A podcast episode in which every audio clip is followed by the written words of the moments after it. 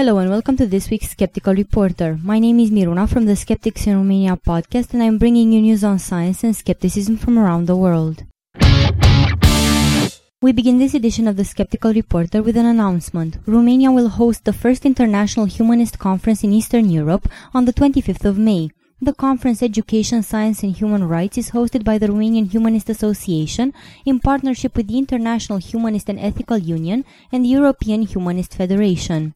The event will take place at the Parliament Palace and has speakers such as PZ Myers and Richard Wiseman. So if interested, don't hesitate to purchase a ticket now. And now for some skeptical news. In most of the world, the use of graphology in recruitment is marginal, but in France, despite an appreciable decline of writing in recent years thanks to computers, the technique is proving remarkably resilient.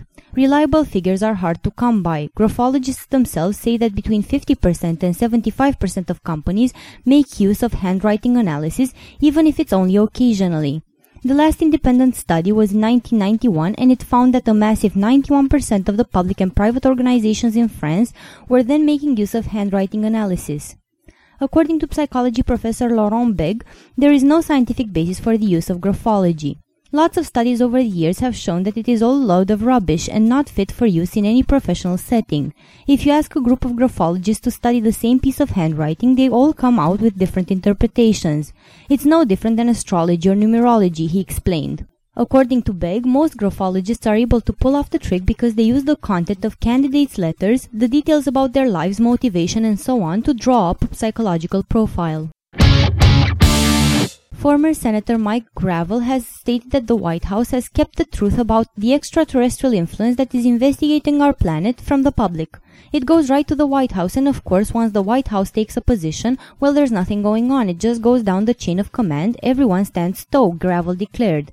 He is one of 6 former Congress representatives who were paid $20,000 by the UFO advocacy group Paradigm Research to participate in a congressional-style citizen hearing on disclosure in Washington. Witness after witness presented first-hand accounts of UFO sightings and extraterrestrial visits. Gravel said that the strongest account of alien encounters are from former military officers such as retired Air Force Captain Robert Salas, who testified that UFOs temporarily disabled nuclear weapons on his watch.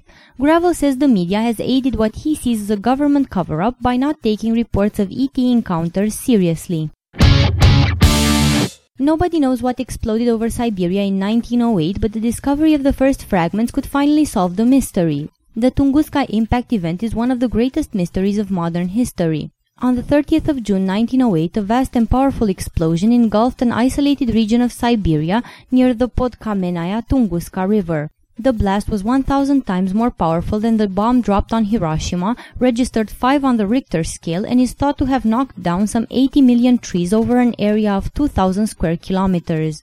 The region is so isolated, however, that historians recorded only one death and just a handful of eyewitnesses' reports from nearby. But the most mysterious aspect of this explosion is that it left no crater, and scientists have long argued over what could have caused it. The generally accepted theory is that the explosion was the result of a meteorite or comet exploding in the Earth's atmosphere. That could have caused an explosion of this magnitude without leaving a crater. Andrei Zlobin from the Russian Academy of Sciences has announced that he found 3 rocks from the Tunguska region with the telltale characteristics of meteorites. If he is right, these rocks could finally help solve once and for all what kind of object struck Earth in 1908. The rocks will be analyzed further in order to determine their origin.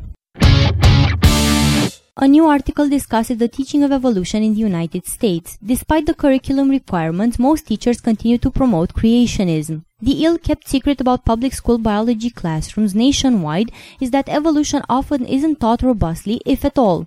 Faith-based belief in creationism and intelligent design continues to be discussed and even openly taught in public school classrooms, despite state curriculum standards, the investigation by the Pittsburgh Post-Gazette reveals.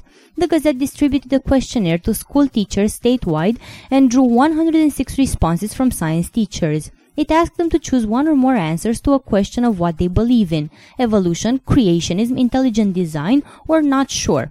90% chose evolution. 19% said they believe in creationism not defined in the questionnaire. 13% said they believe in intelligent design, and another 5% answered not sure or other. The clear conclusion is that while most do, not all science teachers espouse evolution, with a notable minority speaking up in favor of creationism, the article concludes. And now let's look at some news in science. Researchers at IBM have created the world's smallest movie by manipulating single atoms on a copper surface. The stop-motion animation uses a few dozen carbon atoms moved around with a tiny tip of what is called a scanning tunneling microscope. It would take about 1,000 of the frames of the film laid side by side to span a single human hair. The extraordinary feat of atomic precision has been certified by the Guinness Book of World Records. It is a showpiece from IBM's efforts to design next-generation data storage solutions based on single atoms. The new movie, titled A Boy and His Atom, has 242 frames and lasts 90 seconds. It depicts a boy playing with a ball made of a single atom, dancing and jumping on a trampoline. The effort, detailed in a number of YouTube videos, took 4 scientists 2 weeks of 18-hour days to pull off.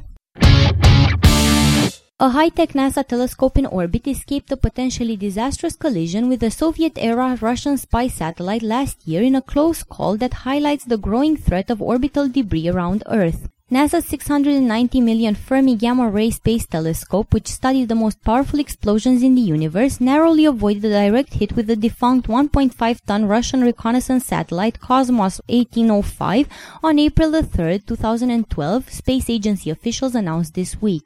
The potential space collision was avoided when engineers commanded Fermi to fire its thrusters in a critical dodging maneuver to move out of the harm's way. If the Russian satellite had smashed into the space telescope, the explosion of the two spacecraft would have released as much energy as 2.5 tons of explosives, NASA officials explained. The two spacecraft ultimately missed each other by 9 kilometers when they passed one another. NASA tracks 17,000 objects larger than 10 centimeters across in orbit above Earth every day. Only 7% of the objects tracked are currently active satellites. U.S. scientists have developed a way to embed radio frequency identification chips onto paper that they say is quicker, cheaper, and offers wider applications than current methods. The technique could be used to prevent fraud as well as provide a new meaning to the term paper trail. The process uses lasers to transfer and assemble the chips on paper. Such smart paper could be used for banknotes, legal documents, tickets, and smart labels, the team explained. Some RFID-enabled paper is already on the market, but the chips are much thicker, resulting in either bulky paper or a lump on the surface that would mean such paper could not be printed. The process developed by the researchers at North Dakota State University is known as Laser-enabled Advanced Packaging, or LEAP. The team is currently looking for commercial partners.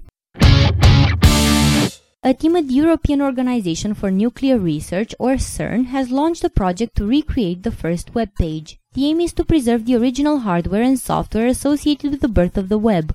The World Wide Web was developed by Professor Sir Tim Berners-Lee while working at CERN. The initiative coincides with the 20th anniversary of the research center giving the web to the world.